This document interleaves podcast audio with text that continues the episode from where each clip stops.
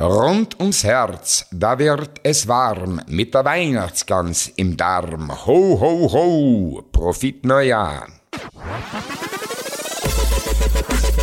Haubentaucher, der Podcast aus Graz mit Popkultur und Politik, gutem Essen und schlechten Witzen.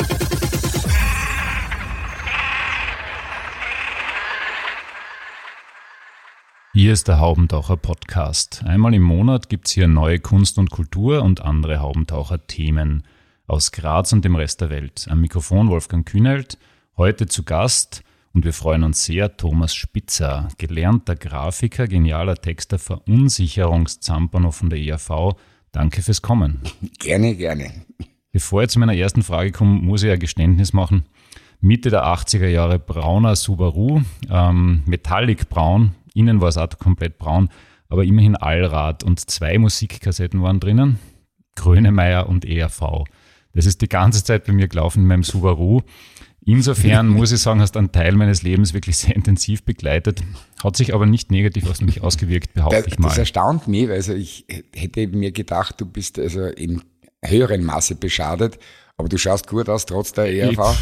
Ich, also die Mischung Grönemeyer ERV war es wahrscheinlich, das war so ein eine gesunde Mischung. Ähm, ja, um zu deiner Jugend zu kommen, du bist in Graz in die Ortweinschule gegangen, damals noch am Ortweinplatz. Was hast du dort gelernt, das dir im Leben und in der Karriere weitergeholfen hat? Na, eigentlich habe ich die Schule relativ selten von innen gesehen, im Gegensatz zu diversen Gasthäusern und hatte damals schon mit unserem späteren Sänger Gerd Steinbecker von SDS eine Band namens Mephisto, und ich kann mich erinnern, ich habe irgendwann einmal den Schulrekord gebrochen mit 500 Fehlstunden. Da wird man, muss man normalerweise repetieren, sowieso. Allerdings hatte ich einen Vorzug.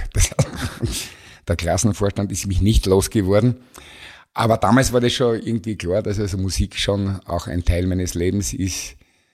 Äh, und das ist ja dann in weiterer Folge dann in Wien auf der Kunstakademie, dann zur Gründung der ERV gekommen.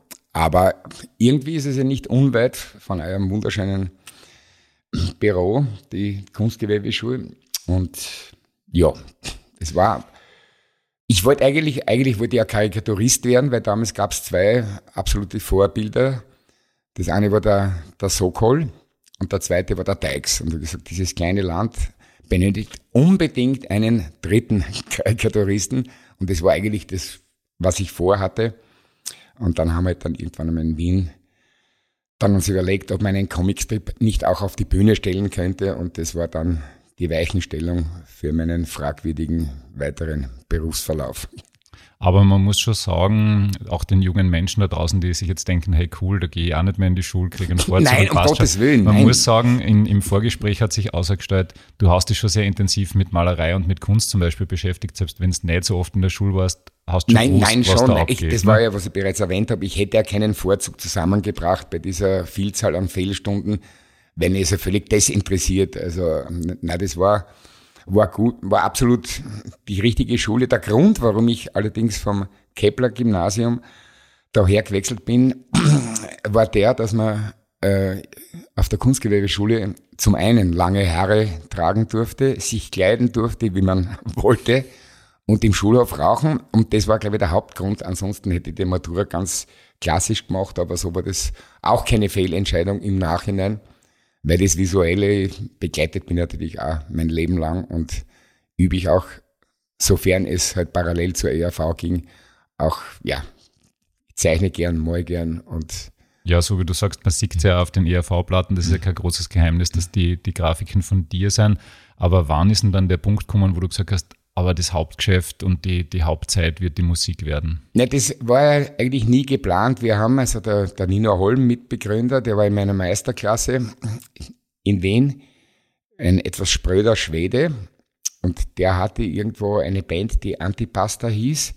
Da waren auch zwei Mitglieder dann der Folge ERV, eben, ja, waren also in dieser Band.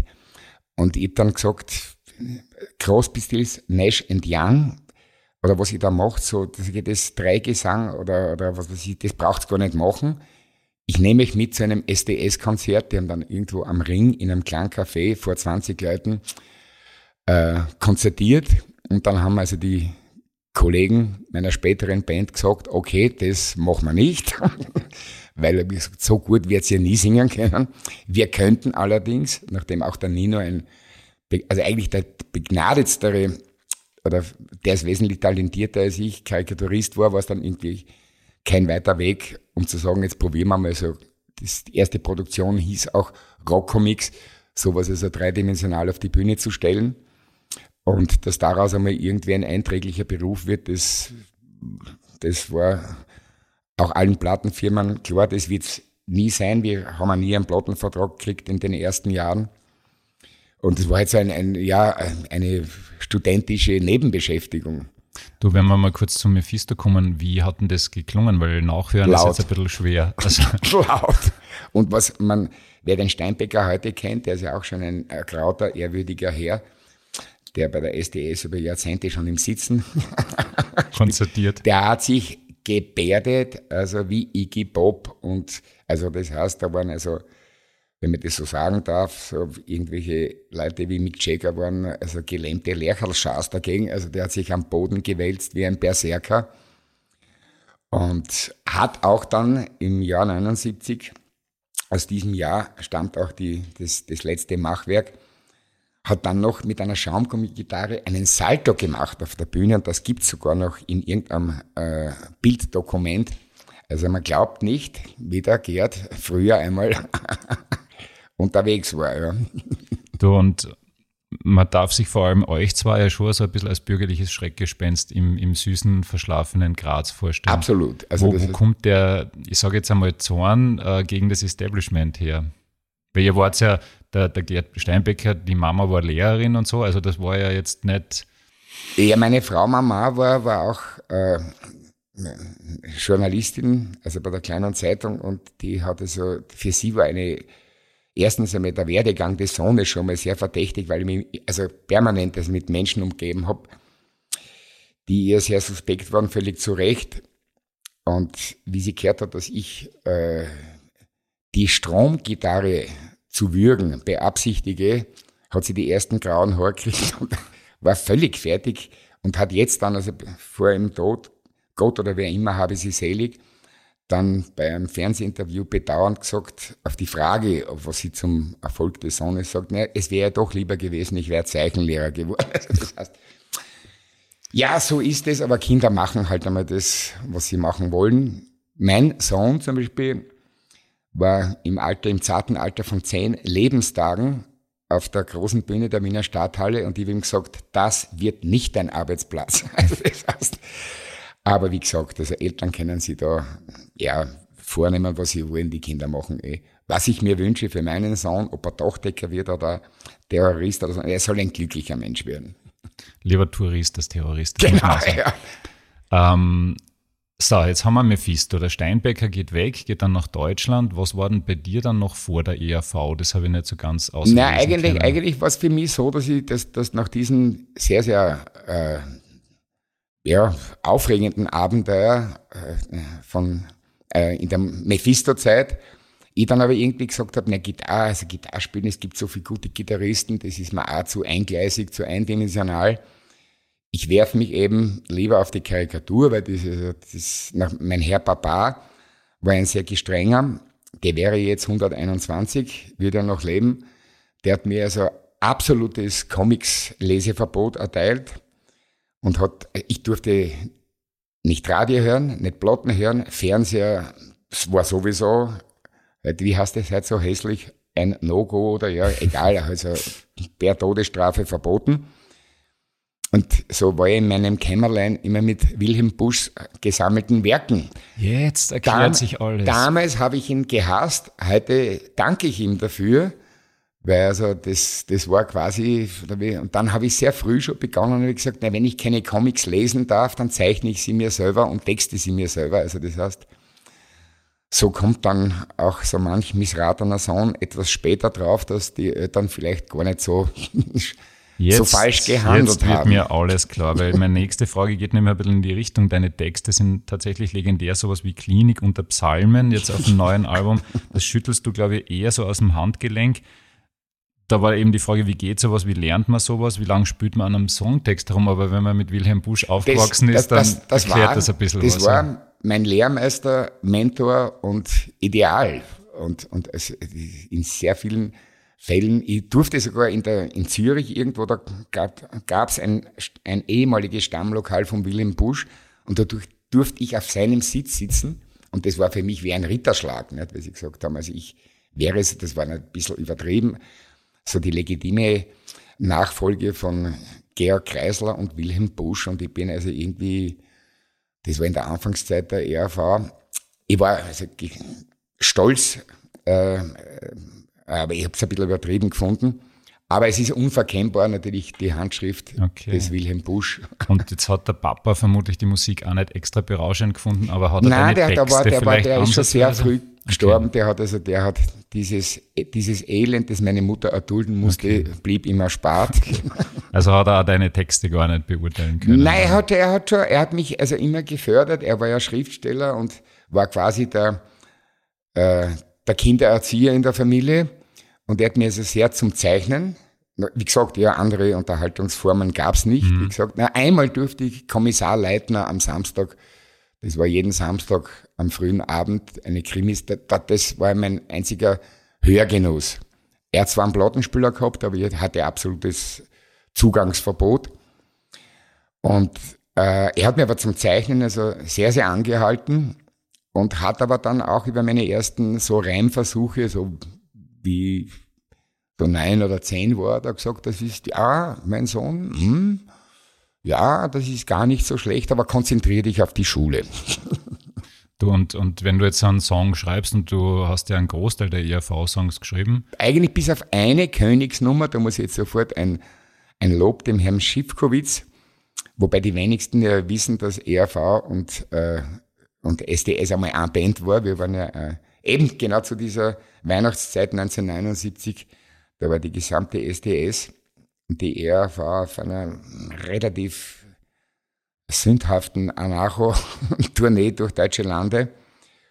Und äh, der einzige, glaube ich, Fremdtext ist vom Schiffkowitz und das ist die hervorragende Heller-Parodie. Mhm. Ich glaube, das ist der Text seines Lebens gewesen. Und den hat er auch bei der ERV also zum Besten gegeben und ich habe gesagt, du störst die, wenn wir den Song covern, weil das ist einer der besten Texte der ERV und nicht von mir. Ich glaube, der Rest ist von mir. Und das heißt jetzt, ähm, wie lange sitzt du an so einem Text? Kann man das ungefähr sagen? Ist das, geht das manchmal tatsächlich ganz schnell? Nee, erstaunlicherweise gehen also die, die wie, wie nenne ich es am, am, am liebsten, nicht so die, die funktauglichen, keimfreien, also quasi die Hits, mit denen ich ja nicht die größte Freude habe, aber die halt im Endeffekt über lange Zeit die Schatulle der ERV erfüllten. Also die gehen irrsinnig geschwind. Mhm. Das, das ist meistens eine Geschichte von einer Stunde, das sind ja relativ simple Geschichtlein. Schwer hingegen fällt es mir, als ich zum Beispiel dieses Romy und Julia Thema auf Sandler äh, Ebene versucht habe äh, zu texten, der, beim Sandlerkönig Eberhard. Dort hatte ich, glaube ich, an die 30 Strophen und die Plattenfirma hat gesagt, das muss man auf drei Minuten 40 kürzen, weil ansonsten wird es nicht gespielt. Da sind wir wieder, ne? das sind die Einschränkungen. Und dort habe ich, glaube ich, Wochen herumgekämpft, weil ich wollte das, das wäre dann eine 15-Minuten-Nummer geworden und es war total schwierig, das wegzuhauen, das wegzuhauen, das weg. Also das heißt, es gibt ein paar Dinge, da sitzt man elendiglich lang oder auch mehrmals, das schaut man sich dann vielleicht das nach einem Jahr wieder an und sagt, ah, Ansatz gut, aber nicht gut genug. Also das heißt, die mir äh, gefallenen Titel, das sind also eher die Unbekannten, die man im Radio nicht hört, die dauern wesentlich länger wie bei den letzten drei Alben, das ist ja dann eher wieder eine Rückkehr zur politischen ERV. Also bei solchen Texten sitzt man lang, aber die Hits gehen ganz schnell. Wir Oder gingen wir ganz freuen schnell. schon auf die EP, EP, die 2023 erscheinen wird, wo endlich die 15 Minuten Sandler-Nummer in voller Länge Leider. Gottes gab es damals keine Computer und die gesamten Texte sind Autsch. irgendwo vergagt und verludert. Ne, Das war ja damals, hat man ja noch, also ich zumeist mit der Hand, ich schreibe ja jetzt noch, also lieber mit der Hand, habe ich glaube ich 500 Text-Skribelbücher herumliegen, aber die, die eben von meinem, an meiner Lieblingsnummer vom Sandler King, die sind irgendwo verschwunden. Mein Gott. Also wenn wir noch beim Thema Text kurz bleiben, Mhm. du schreibst auch für andere, ähm, unter anderem zum Beispiel für Udo Jürgens, was vielleicht nicht alle wissen werden. Ähm, was ist denn dein persönliches Lieblingslied, das dann wer andere gesungen hat? Mm, Eigentlich war es so, durch die langjährige äh, Zusammenarbeit mit dem Steinbecker Gerd, der hatte, glaube ich, an die sechs Soloalben rausgebracht und da durfte ich zumindest ein bis zwei Lieder pro Album machen. Und da gab es ein, ein Lied über zwei Alpha-Tiere. Das war ja der Grund, warum wir uns getroffen haben, zusammengearbeitet haben, getrennt haben, wieder getroffen haben. Wir haben ein paar Theaterstückchen versucht, wir zwar. Und er sowas wie mein Lebensfreund, kritischer Betrachter meiner schrägen Persönlichkeit, aber sehr ein treuer, treuer Mensch. Und mein Lieblingslied ist, wie heißt es, äh, ein echter Freund oder mein bester Freund. Mhm. Weil das ist quasi die Geschichte über uns beide. Und das spielt er, glaube ich, bis der Tod eintritt. Und das ist auch eine große Ehre für mich. Und das ist eigentlich ein sehr persönliches Lied zwischen uns beiden. Und ja, aber auch, auch, auch für den, für den, meinen lieben Freund äh, Boris Bukowski durfte ich einige Lieder machen und der ist für mich also irgendwie auch ein Vorbild, weil er, also er, er, man hört einen Satz und weiß, das ist der Boris. Er ist ein hochintelligenter, herzoffener Mensch und für den, er hat mir jetzt allerdings schon seit ein paar Jahren nicht mehr gebeten, einen Text zu machen, da bin ich ein bisschen zwider. Ja, er hat aber auch schon seit 2017 keine Platten mehr gemacht. Gell? Also so Mag gesehen auch damit zusammenhängen. so, sollte es nicht böse sein. Ich glaube, er wird sicher bald wieder eine machen, wenn er aus dem Urlaub zurück ist. Und ich meine, der arme Kerl hat jetzt Dancing Stars überlebt. Also Da, wobei ich, ich habe, glaube ich, Dancing Stars überhaupt nie im Fernsehen gesehen. Zum einen, weil ich also meistens in Kenia in meinem Studio oder in meinem Atelier lieber bin, als Dancing Stars schauen. War nur ein einziges Mal, als der Klaus Ewartinger gewonnen hat dort, mit dem Wolferl Armbrust dort. Habe mich für ihn gefreut. Habe aber eigentlich dann die nächsten 15 Jahre Dancing Stars mir nicht an, ist nicht so, ist nicht meines. Allerdings, als jetzt der Boris auftrat, vielleicht nicht der begnadetste Tänzer, aber sicher einer der intelligentesten. Und der ist ja topfit, dieser Schweinekerl. Wahnsinn, das ja. ist ja unglaublich. Und vor allem für mich war es ein Genuss, weil, weil jedes seiner Statements ist halt geschliffen, weil er halt ein intelligenter, äh, es war für mich erfrischend. Er ist, glaube ich, der älteste Teilnehmer aller Zeiten gewesen. ja, ich denke schon. Und Aber er ist im Herzen jung und Ja. hat mich also fasziniert.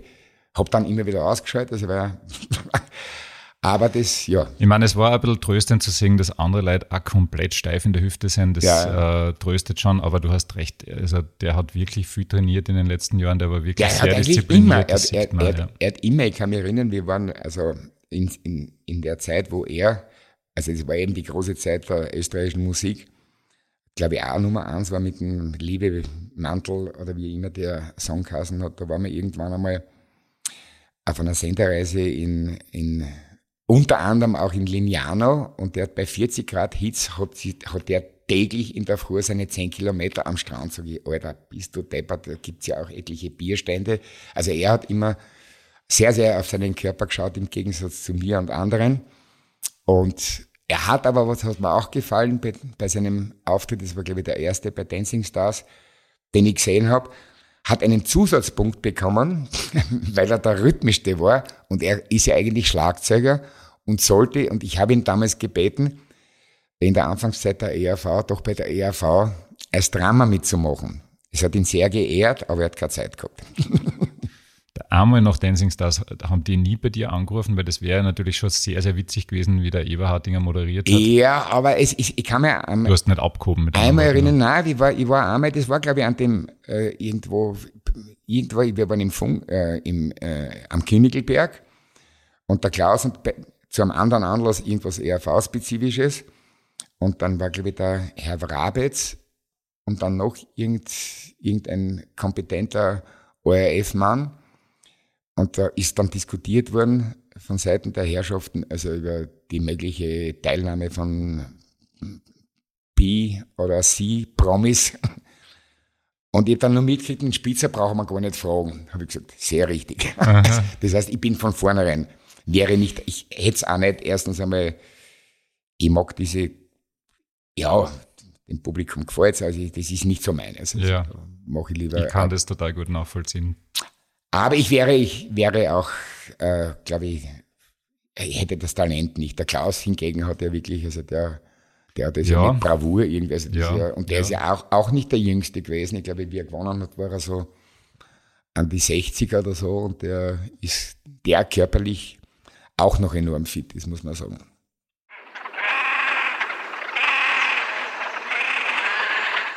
So, vor uns liegt das Weihnachts-, Anti-Weihnachts-, wie immer, Album der ERV über die Ursprünge, du hast schon gesagt, eigentlich 1979 von einer etwas schrägeren Tour ausgehend, hast du in der Brigitte gesagt. Ja, wir lesen sogar die Brigitte, wenn wir recherchieren. Also da habt ihr ja, mir was voran. Wahnsinn, gell? Speziell in Hamburg kam das zur Weihnachtszeit sehr gut an. Die gesamte Unterwelt, der gesamte Rotlichtbezirk war da. Die gehen ja nur selten zur Christmette oder zum Apfelstrudel von der Frau Mama. Anarchistisches Liedgut ist da besonders gut angekommen, wobei nicht alles politisch ganz korrekt war. Frage, Deutschland war für die ERV eigentlich überhaupt ein sehr wichtiger Markt, oder? Absolut, ich, ich glaube auch, und wir haben das Glück gehabt, äh, sehr, sehr früh im, im, im Onkel Bö, das ist der vom Lindenberg besungene Traditionsclub, da war am Tag, als wir anreisten, haben wir noch das Konzert von, von Matt Girona, das waren The Neck, die waren gerade irgendwie weltweit Nummer eins und wir mit unserem Kasperltheater-Equipment, mit unseren drei Lämpchen haben wir gedacht, na da, jetzt müssen wir da in die Hölle des Löwen. Und da hatten wir aber das Glück, dass am ersten Tag der Otto Walkes an der Kasse gesessen hat und gesagt, er wollte das Schlechteste sehen, das ihr je gesehen habt und ab dem Tag war es irgendwie voll. Dann haben wir prolongiert und Hamburg war eigentlich die erste Stadt, wo wir also Fuß fassen konnten. Und da half uns sehr, das war damals das angesagteste deutsche Magazin Music, Sound, ne, Music Express, Sounds mhm. Music Express. Und da hatten wir eine Doppelseite oder, oder, oder drei Seiten Artikel, wo der Wilfried als Mischung zwischen Frankenstein und Iggy Pop bezeichnet wurde. Und irgendwie das hat uns dann quasi alle Türen zu allen deutschen Clubs geöffnet. Und ich glaube, in Österreich hätte es nicht so funktioniert irgendwie. Also war quasi der Weg zurück in die Heimat, ging quasi über Deutschland. Und, und ich meine, jetzt bist du kein Betriebswirt und das wird da wahrscheinlich sogar Nein, egal gewesen sein, solange die Schatulle gefüllt war. Aber, Nein, die war eben nicht aber, gefüllt. Nein, aber hast du einen Eindruck dann später, also ich denke, der deutsche Markt war wahrscheinlich immer wichtig für euch. Wo, was waren das für Relationen? Wo ist die Kohle eher herkommen? Zu wie viel Prozent aus Deutschland oder aus Österreich? Ja, es war also das, nicht, das, klingt jetzt, das klingt jetzt mir fast unangenehm, weil wer populär ist, ist immer verdächtig, aber in, in unseren besten Zeiten haben wir so eineinhalb Millionen Großtonträger verkauft. Davon waren 250 bis 300.000 aus Österreich, 50.000 aus der Schweiz und der Rest aus, also Deutschland okay. war schon. Extrem Allerdings, wir haben ja damals nicht gewusst, dass wir je einen Tonträger haben werden, weil 13 Plattenfirmen gab es in der Anfangszeit der ERV in Österreich und alle haben gesagt, sehr gutes äh, Kleinkunst, äh, Kabarett kann man nur leider nicht verkaufen. Und unsere allererste Single war ja im Zug dieser, dieser etwas unheiligen Weihnachtstour äh, Tour in Deutschland. Da hatten wir einen spielfreien Tag in Dortmund und der etwas linkslastige äh, Pläne Verlag, der dann in der Folge auch äh, das Café Passé herausgebracht hat, hat uns die Chance gegeben, äh, da eine Single aufzunehmen. Die haben wir, glaube ich, in zwei Stunden haben wir die beiden Titel eingespielt. Sehr, sehr musikalisch fragwürdig, aber egal. Nur das Problem war, die, die, die Nummer hat geheißen, ich bin der geile Weihnachtsmann und wurde folgerichtig äh, nie im Rundfunk gespielt. aber wir hatten eine Single. Und, und bisschen besser ist es dann gegangen mit Café Passé. Da haben wir zwar eher von von der, also einiges ein Berliner Wecker, Kleinkunstpreis oder so irgendwas, aber war immer noch den Plattenfirmen völlig klar, nettes politisches äh, Häufchen, aber kann man nicht verkaufen. Und wir waren auch der Ansicht, haben wir gesagt, was natürlich in der Anfangszeit schön war, wenn man also quasi nicht dirigiert wird von der Industrie oder von Plattenfirmen, dann macht man halt einfach das wie Tradiwaberl, das, was, ja, man fährt den Leuten mit dem Arsch ins Gesicht und, und kümmert sich nicht um Spielbarkeit oder Nichtspielbarkeit. Und in der Folge haben wir dann schon sehen müssen, dass es dann bei, bei Texten, ja, aber das kann dann, man kann das dem bundesdeutschen äh, Bürger nicht zum Frühstück und dann ist halt rausgekommen, dass halt nur so die ich nenne es auch die keimfreien Nummern, also wie im Banküberfall, Fata Morgana, also die, die leicht verdaulichen, haben dann quasi auch dieses Image der Klamauk-Band äh, geprägt, was die RV aber nie war, aber mhm. was, was uns aber immer gestört hat. Nicht? Weil, und, aber es war natürlich auch bei Fernsehsendungen, wo wir gesagt haben, wir spielen euch irgendeinen so einen Hit, den ihr wollt. Wir hätten aber auch gern das Murderl oder Willkommen im Neandertal, dann haben sie gesagt, ja, das könnt ihr machen. Und meistens ist aber dann die Nummer rausgeschnitten worden. Aber wie gesagt, es gibt nichts zu schimpfen. Ich bin ja an allem schuld. Ich habe den Schaß auch getextet. Und wer also sich über Erfolg beschwert, der lügt auch ein bisschen. Also bei den Live-Konzerten. Was, was, was, ich mir noch gefragt habe, haben die da im hohen Norden eure Texte dann auch verstanden oder hat es da manchmal hübsche Missverständnisse gegeben? Äh, kaum, aber also speziell die, die zwei Städte, das, das alte Berlin, das damals ja noch im Osten lag, und Hamburg waren so quasi die kulturell offensten. Und wir haben ja nie das, wir haben ja nie wirklich Mundort gemacht. Das heißt, Sie haben zwar schon manchmal nachgefragt, was heißt ein Palmas und Überfallmas und, und, und Puffen und Bluffen. Aber sie hat gesagt, ja, das ist, das ist, ja, das ist der südliche Charme okay. der Bayern, weil viele haben gedacht, wir sind eine bayerische Band. Aber es gab also speziell dort kaum, kaum Schwierigkeiten, weil die ERV bis auf ein paar wenige Ausnahmen äh, kein, also weit entfernt von hannoveranischem Hochdeutsch, aber doch, doch verständlich oder assoziierbar.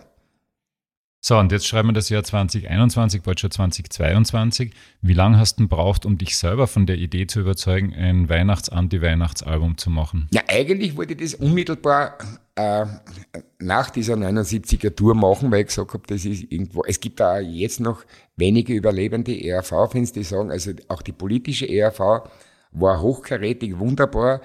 Auch die kommerzielle hat ihre Reize gehabt, aber die geilste Show war eher Weihnachtsshow.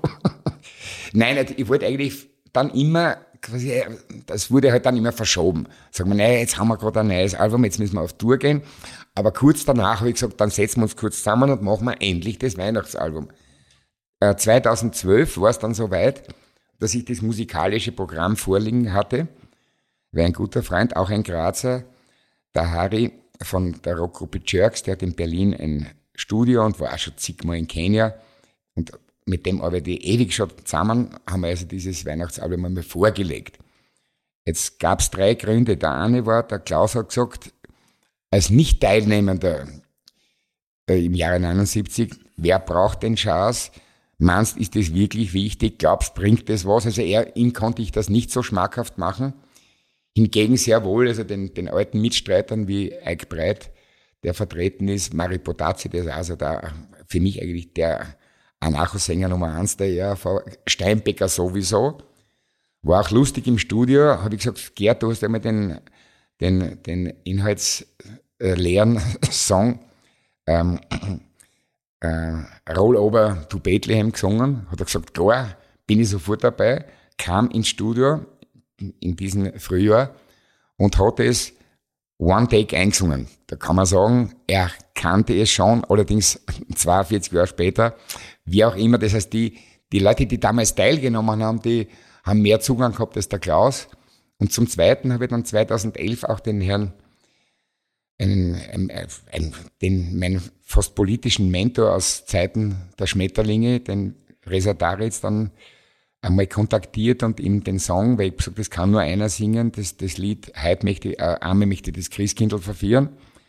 Der hat mir jetzt zehn Jahre später gesagt, habe ich nie gekriegt. Ich glaube, der hat es entweder ist es im gleich einmal ungehört im Papierkorb äh, verschwunden. Und das zweite war dann, dass das, ähm, das Trinkerlied am Christkindlmarkt wollte ich, dass das der Ambro singt. weil es kann nur einen geben und das ist er, weil er hat auch immer Expertise bei, einfach auch. Bei, ja, bei uns ist er immer, wenn wir in der Wiener Stadthalle gespielt haben, ist er immer bei unserem letzten, bei unserer letzten Draufgabe äh, auf die Bühne gekommen und hat, hat also beim Morgen fange ich nächstes Leben an, hat er immer dann zu mir gesagt, Spitzer was eh, ist mein Lied, eigentlich mein Lied. Und er hat einmal gesungen und es stimmt, also so wie er diese, also diese geerdeten äh, Typen verkörpert. Und der hat aber damals mir mitteilen lassen, vor zehn Jahren, über unseren Freund Peter Fröstl und gemeinsamen Booker und so weiter, hat er gesagt, ey, vermutlich wird sich das so angehört, also, Sogenspitzer, zwei Sachen sind wir heilig, Skifahren und Weihnachten. Damit war das Thema wieder ad acta gelegt. Und es hat noch eines Jahrzehnts bedurft, dass jetzt ähm, das Album doch noch erschienen ist, was aber nicht heißen soll, gut Ding braucht weil, weil so gut ist es nicht. Mir gefällt es trotzdem. Und jetzt muss ich dem Klaus, der zur, zur Zeit gerade in, in Kenia für seine Familie am Meer ein schönes Haus baut, muss ihm auch danken, dass ihm das Ganze nicht so kombiniert hat, weil ich dadurch jetzt eine totale Brandbreite äh, an Interpreten äh, zusammentrommeln konnte und ah ja, der Pandemie müsste man eigentlich auch danken, weil ansonsten wären die alle auf Tour gewesen. Also irgendwie war also diese, diese Kreativpause, weil in unserem Ken Kenia-Studio konnte auch kein, es konnte kein Techniker runterfliegen. Und da habe ich gesagt, naja, wenn, wenn ich das jetzt nicht mache, dann passiert es nie. Und so ist es quasi nur eine, Ein, eine Einlösung eines alten Versprechens. Ja, wie gesagt, 42 Jahre später ist es mhm. jetzt da und gefällt mir nach wie vor, weil ich ein kindischer Trottel bin. Ja, also ich muss ganz ehrlich sagen, mir gefällt es auch total gut, äh, ohne jetzt äh, schleimen zu wollen. Das ist eine, eine, überraschende Platte. Es ist eine überraschend bunte Platte. Du hast schon gesagt, es hat eine ziemliche Bandbreite. Den Steinbecker hätte man ja fast noch erwartet, aber Willi Resitaritz, das war schon mal sehr erfreulich. Paul Pizzera, Turbo Bier etc. Ähm, jetzt ohne Namen zu nennen, hat es dann auch Absagen gegeben, außer dem Ambros? Nur eine einzige Absage, weil bei der Neutextung von der allerersten Single, die ja damals der Steinbecker äh, eingesungen hat, habe ich gesagt, das ist der alte Text, der hat sich nur auf Konsumkritik, sage ich, das ist ein alter Hut aus den 70er, 80er Jahren, das braucht man nicht, das müssen wir jetzt irgendwie auf Sex-Business und so weiter machen. Wie er den Text gelesen hat, hat er gesagt, Alter, saufst wieder oder nimmst schon wieder Drogen, das singe ich da nie.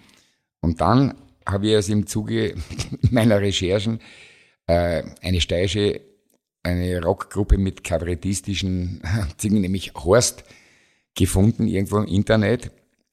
Die hingegen, wie wir uns getroffen haben, gesagt haben, kann man diesen Text nicht ein bisschen schärfer machen. Das sind so die Generationsunterschiede. Und was mich besonders freut, die sind ja gleich mit drei Songs vertreten, mit einem eigenen von Ihnen. Ja, mit einem eigenen von Ihnen, mit dem Scheitelknirn am Heiligen Abend und sind wunderbare, wunderbar frische Leute, die quasi mich so an die Ur-ERV erinnern. Und wir haben jetzt auch ein Video gestern schon vorgestellt, wo quasi ich in der Minderheit bin, weil da gibt's einen, einen alten ERV Methusalem und fünf frische Junglehrer, die wie der Stefan Weber damals ihren Schülerfrust auf der Bühne kompensieren. Und die, den, denen muss man nicht sagen, weil die Acten, die bieten an, die kommen mit ihren Kostümen. Das ist quasi, hat mich so, das war ein kleines Déjà-vu in die Anfangsjahre der ERV. Und morgen machen wir eben das zweite Video äh, in Freien, klarerweise. Und da führen Sie Regie. Ich bin der geile Weihnachtsmann. Ob das allerdings jetzt 42 Jahre später im Radio gespielt werden wird, das wage ich auch zu bezweifeln. Aber es macht Spaß mit diesen jungen, zu Unrecht noch relativ unbekannten Leuten zusammenarbeiten zu dürfen, das ist toll mit denen. ja. ja. du spielst mir den Ball da immer ganz, ganz äh, charmant hin und her, weil ich habe mir gedacht, ähm, seit, seit den 80er Jahren hat sich natürlich das, das Format Radio, ich würde mal sagen, noch kuschelweicher gestaltet. Ähm, die würden womöglich halt manche Sachen auch nicht mehr spielen von damals. Was glaubst du, was werden es von dem Album tatsächlich spülen und wo wird es echt knirschen? Weil es es sind schon nee. Songs, wo, wo da echt mal keine Zensur ist. Also da ist schon.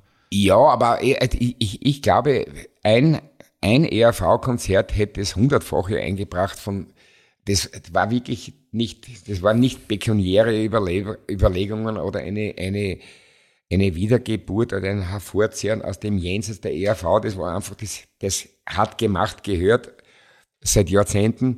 Und da denkt man einfach an das gar nicht. Und jeder der Interpreten durfte sich ja seinen Song aussuchen. Nicht? Und erstaunlicherweise war ja äh, auch ein guter, lieber Kollege, ganz ein, ein, ein herzensguter Mensch, der Lemo, mit dem, der ja schon vertreten war von seinem letzten Album mit Gegen den Wind, der hat sich zum Beispiel zu meinem Erstaunen das, das Suizidlied, das mhm. schwarzhumorige, das glaube ich jeden äh, lebensfeindlichen Wiener schon zu viel ist, sich ausgesucht. Aber das ist genau das Spannende, dass, es, dass, dass, dass jeder konnte sich das Lied aus, dass der, der, der Christopher Seiler, der also auch eine gewisse Bodenständigkeit besitzt, sie natürlich jetzt quasi, als dass der einspringt, äh, statt des Herrn Ambros und den, den, also das, das Lied zum Beispiel, das am Christkindlmarkt, das könnte ich mir vorstellen, dass das hin und wieder irgendwo von einem,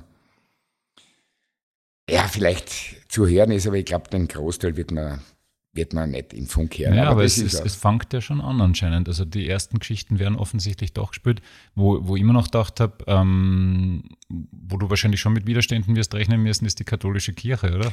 Ja, aber das, das, das ist, also diese, diese, seitdem wir das, das, das Lied vom Murtal rausgebracht haben, wobei, also wie immer, also glauben darf natürlich jeder, was er will, aber gewisse Institutionen mit Machtanspruch, das, das sind mir also halt immer oder der ERV immer schon ein Kreidel gewesen. Das heißt, dieser, dieser kleine, diese kleine Animosität zwischen ERV und Kirchenorganisationen, nicht Gläubigen, weil, wie gesagt, äh, äh, ja, der Glaube selber ist ja nicht das Problem, aber wie hat der Dalai Lama vor kurzem oder vor ein paar Jahren so richtig gesagt, er selbst als, als Oberhaupt einer religiösen Philosophie zu sehen ist. Der hat gesagt, ich glaube, die Welt wäre ohne Religionen eine bessere und ich muss ihm nur recht geben.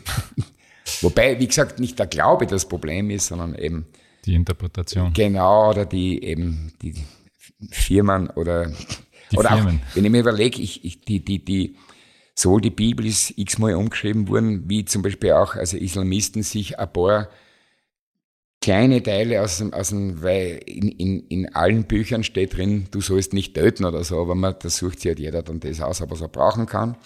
Er findet noch kurz den Ablass, dass ein bisschen Geld reinkommt, aber wie gesagt, nichts gegen den Glauben, auch nichts grundsätzlich gegen Weihnachten, weil ich bin ja auch ein, als Kind habe ich Weihnachten geliebt und bis zu meinem 25, 25. Lebensjahr wollte ich nie beim Aufputzen des Baumes dabei sein. Ich wollte dann immer, wenn die Tür aufgeht, wenn das Glöckchen erklingt, den steirischen Weihnachtsbaum leider Gottes nicht mit Rumflascheln, sondern halt mit roten Äpfeln und Strohsternen. Sternen. So liebt es meine Frau Mama. Mit viel Glück waren fünf Windgepäckgeschichten drauf. Also das war für mich immer, das würde ich auch meinen Kindern, ich habe eine Tochter, die ist 43, mein Sohn eben zweieinhalb, nie kaputt machen wollen.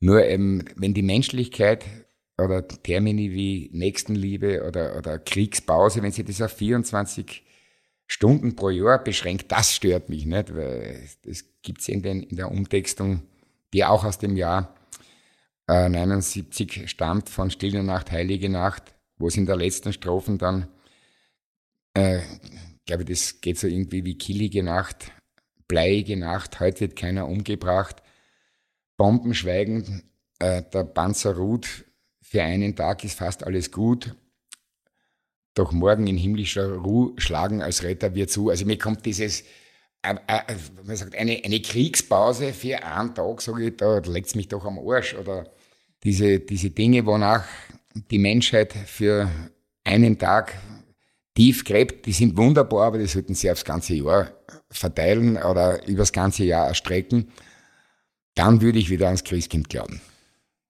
Hat der Thomas Spitzer trotzdem ein Lieblingsweihnachtslied?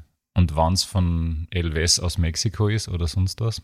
Na, ich, äh, na, ich habe, also meine Frau Mama hat mit meiner Schwester dann immer, also immer enthalten, also dem dann immer also eben die Klassiker gesungen. Ich, ich habe aber schon damals, kann ich mich erinnern, als, als Kind habe ich gesagt, es ist ein Ros entsprungen und ich habe dann immer an Bonanza gedacht, es ist ein Ross entsprungen. Also ich habe das ich ich, habe nie irgendwas ernst genommen.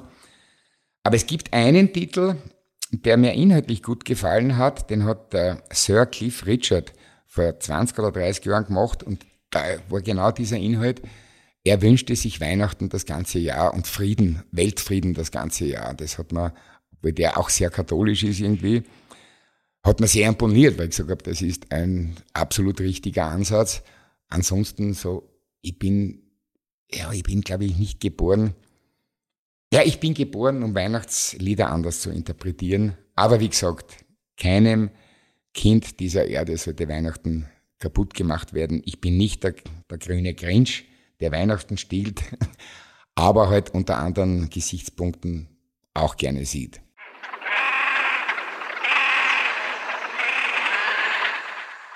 So, ich muss noch einmal die Brigitte zitieren. Dort gibt es die schöne Passage von dir. Ich habe seit Jahrzehnten den Wunsch, ein Buch über die ERV zu schreiben. Das hört aber mit dem ersten Hit auf. Ab dem ersten Hit wird unspannend, das kann jeder Trottel googeln. Alle guten Geschichten sind davor geschrieben worden. Das wirklich Spannende ist, wenn jede Plattenfirma sagt, euch kann man nicht verkaufen, ihr werdet nie im Leben eine Platte veröffentlichen. Ab dem Augenblick, als wir nicht mehr zu siebend auf dem Boden geschlafen haben und indischen Gemüsereis mit Nüssen und Rosinen gegessen haben, wird es uninteressant. Da ging es noch ums nackte Überleben. In den ersten fünf Jahren wurden uns 20 Mark pro Konzert ausgezahlt. Das hat genau gereicht. Für zwei Schachteln Zigaretten und ein Bier aufs Essen kann man verzichten. So, jetzt bleibt uns eine Frage. Wann kommt das Buch? Ich, ich habe das teilweise auch schon geschrieben und das, das muss den Titel tragen, die, die sieben mageren Jahre und was da also in der Brigitte, das ist alles völlig total, korrekt zitiert ist, wird. Ne? Ist absolut korrekt, muss ich der Dame nach wie vor, ich war ein bisschen überrascht, dass die Brigitte sie speziell zu diesem Thema an die ERV wendet, aber da ist bis jetzt alles hochamtlich und korrekt. Und das, also da, dieses Versprechen ist ja jetzt schon gegeben, wann es rauskommt, weiß ich nicht. Wann es halt, wie gesagt, gewisse Dinge dauern ein bisschen länger. Aber es wird sicherlich mit dem ersten Hit enden, weil also wirklich die ganzen, meine Tochter zum Beispiel hat mir äh, vor schon zwei, drei Jahrzehnten, als ich so, pubertierend unterwegs war, die wollte nichts hören von der ERV. Sie war oft genug auf Tournee mit sie und gesagt, Papa, erzähl was von der Anfangszeit. Erzähl was, weil die wirklich guten Geschichten schreibt man halt, wenn man keinen Erfolg ja. hat und das, wir stellen uns das ein bisschen Leningrad-Cowboys-mäßig vor, oder? Die haben ja, Zwiebeln gegessen und liebe ich natürlich, muss ich als, als, als ERVler natürlich lieben.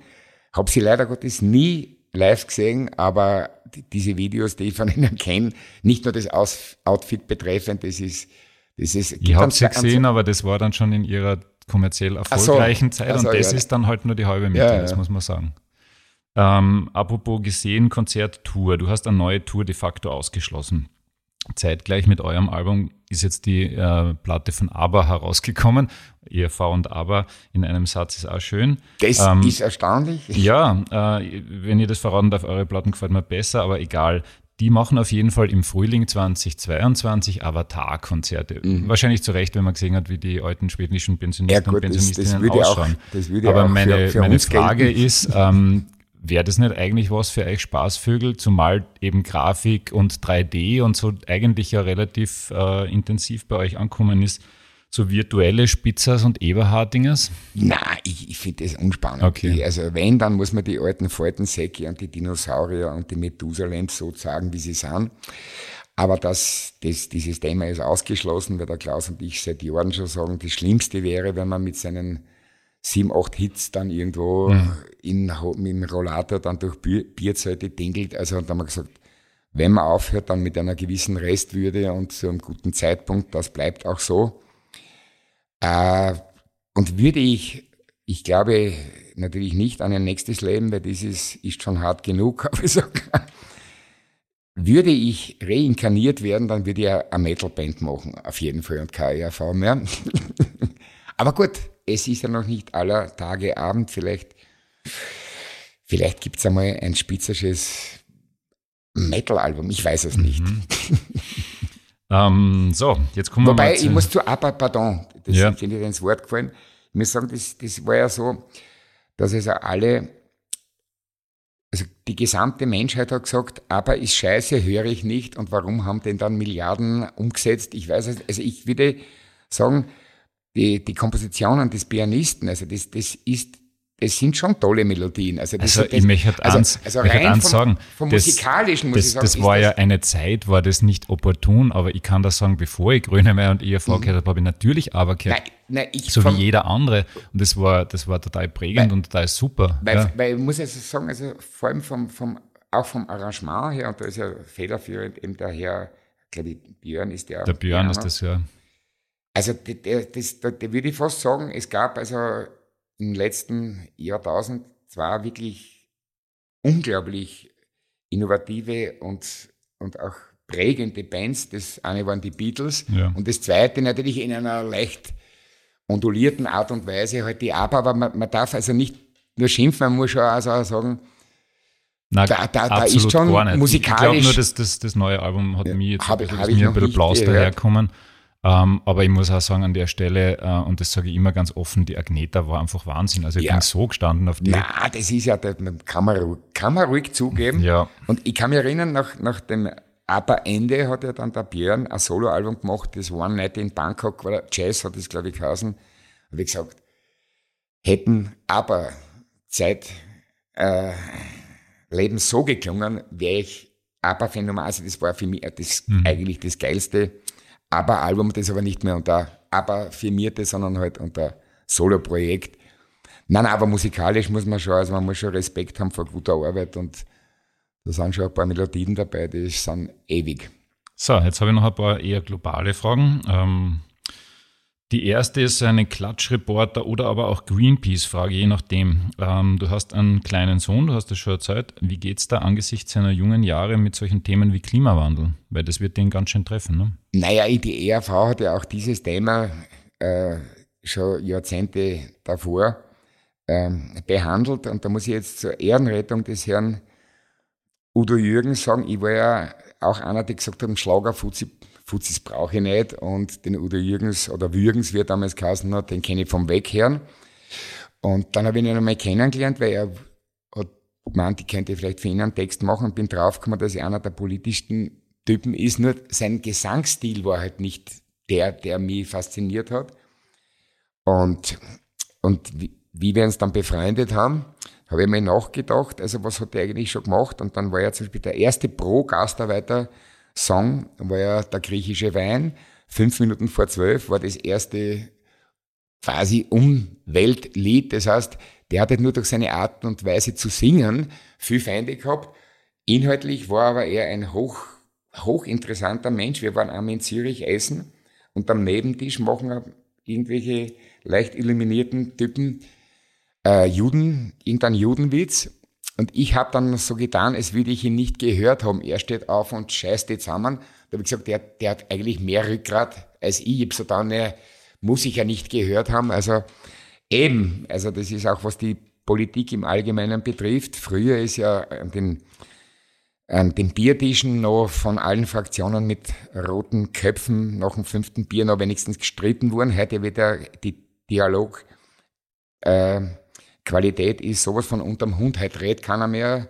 Entweder wird er irgendwie medial hinterrücks gekillt oder so. Das heißt, sich zusammenzusetzen, auch mit politisch Andersdenkenden, ist für mich der erste Schritt, wie auch was die Weltreligionen betrifft. Der Dialog ist das, was die Menschheit dringender braucht als alles andere.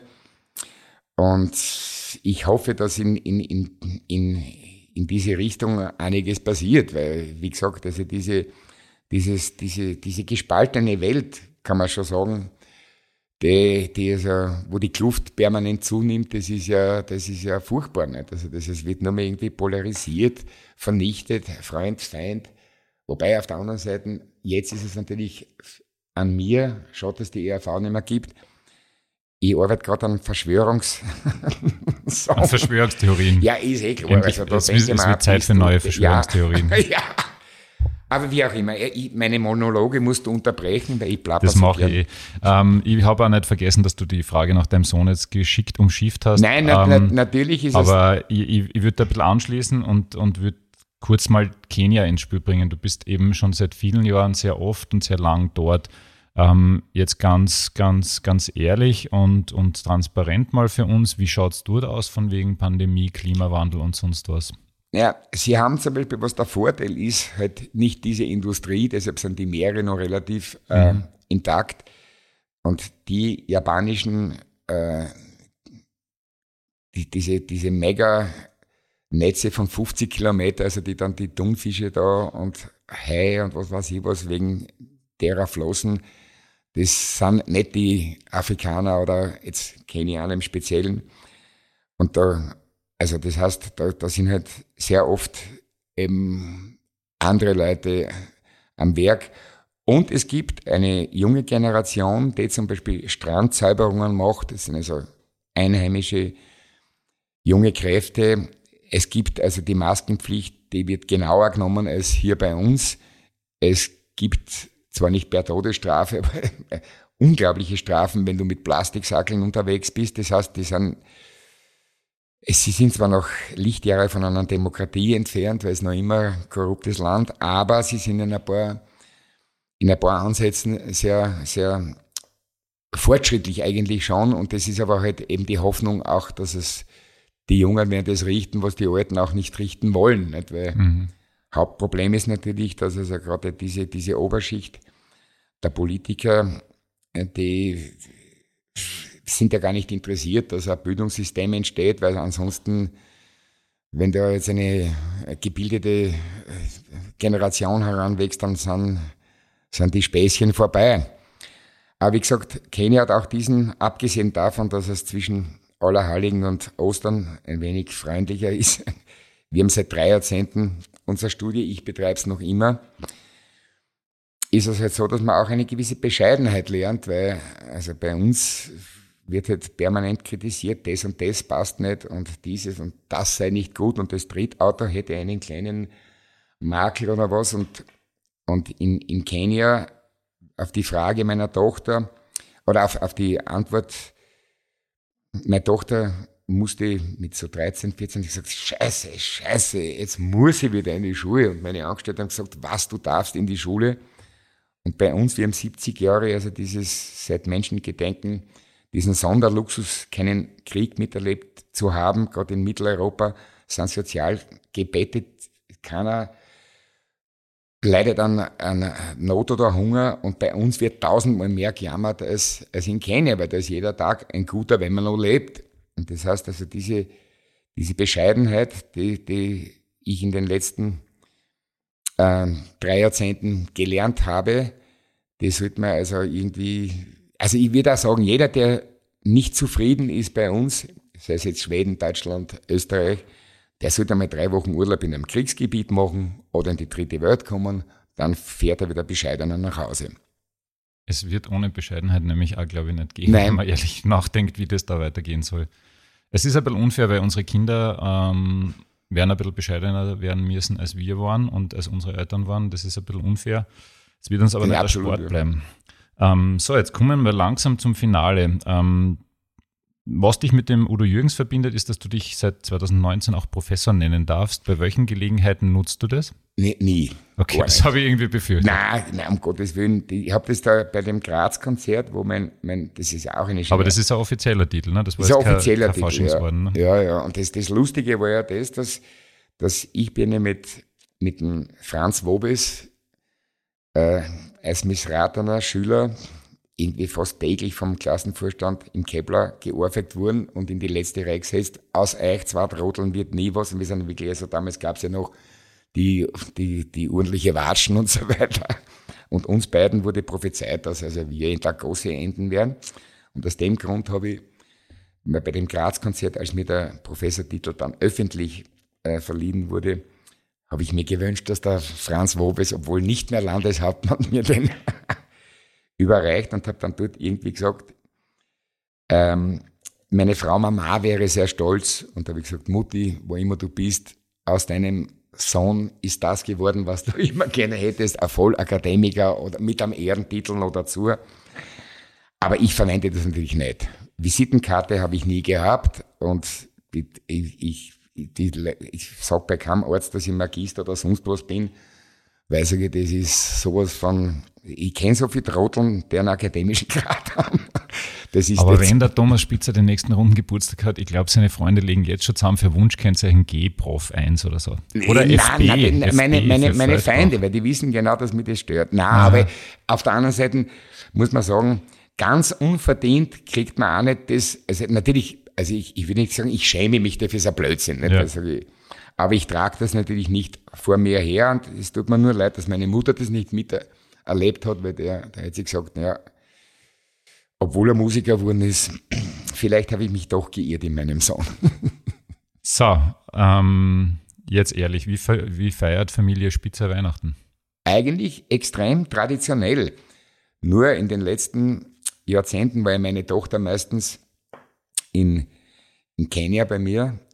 Ähm, und nachdem es dort also ganz, ganz selten steirische Fichten, Tannen und ähnliches Nadelgehölz gibt, eilt der Spitzer immer in den Busch und improvisiert dort irgendeinen Weihnachtsbaum. Und der steht, man glaubt es zwar nicht, vom 5., also vom Krampeltag, vom 5. Dezember bis zum, bis zum 6.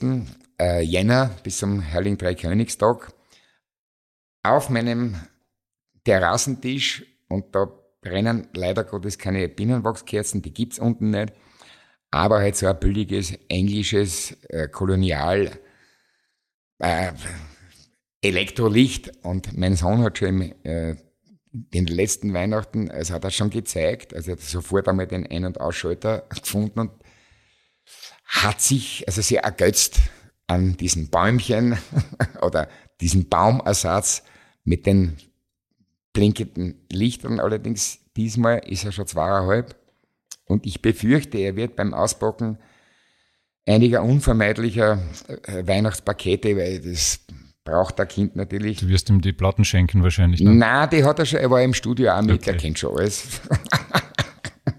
Nein, das werde ich ihm weder schenken noch, aber er wird dann sagen, habe ich schon, habe ich schon, brauche ich nicht.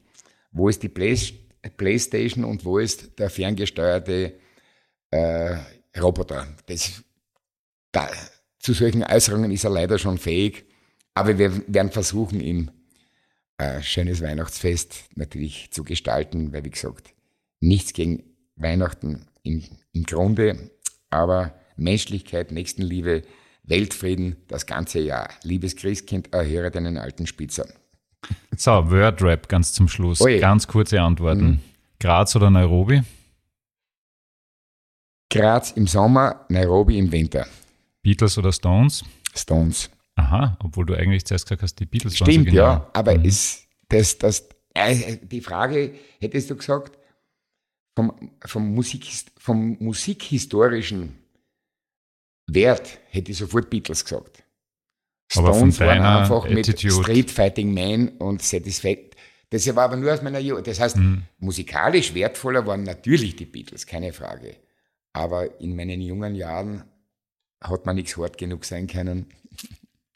Wenn es nicht Weihnachten ist, dann vielleicht Ostern oder Pfingsten? Weder noch.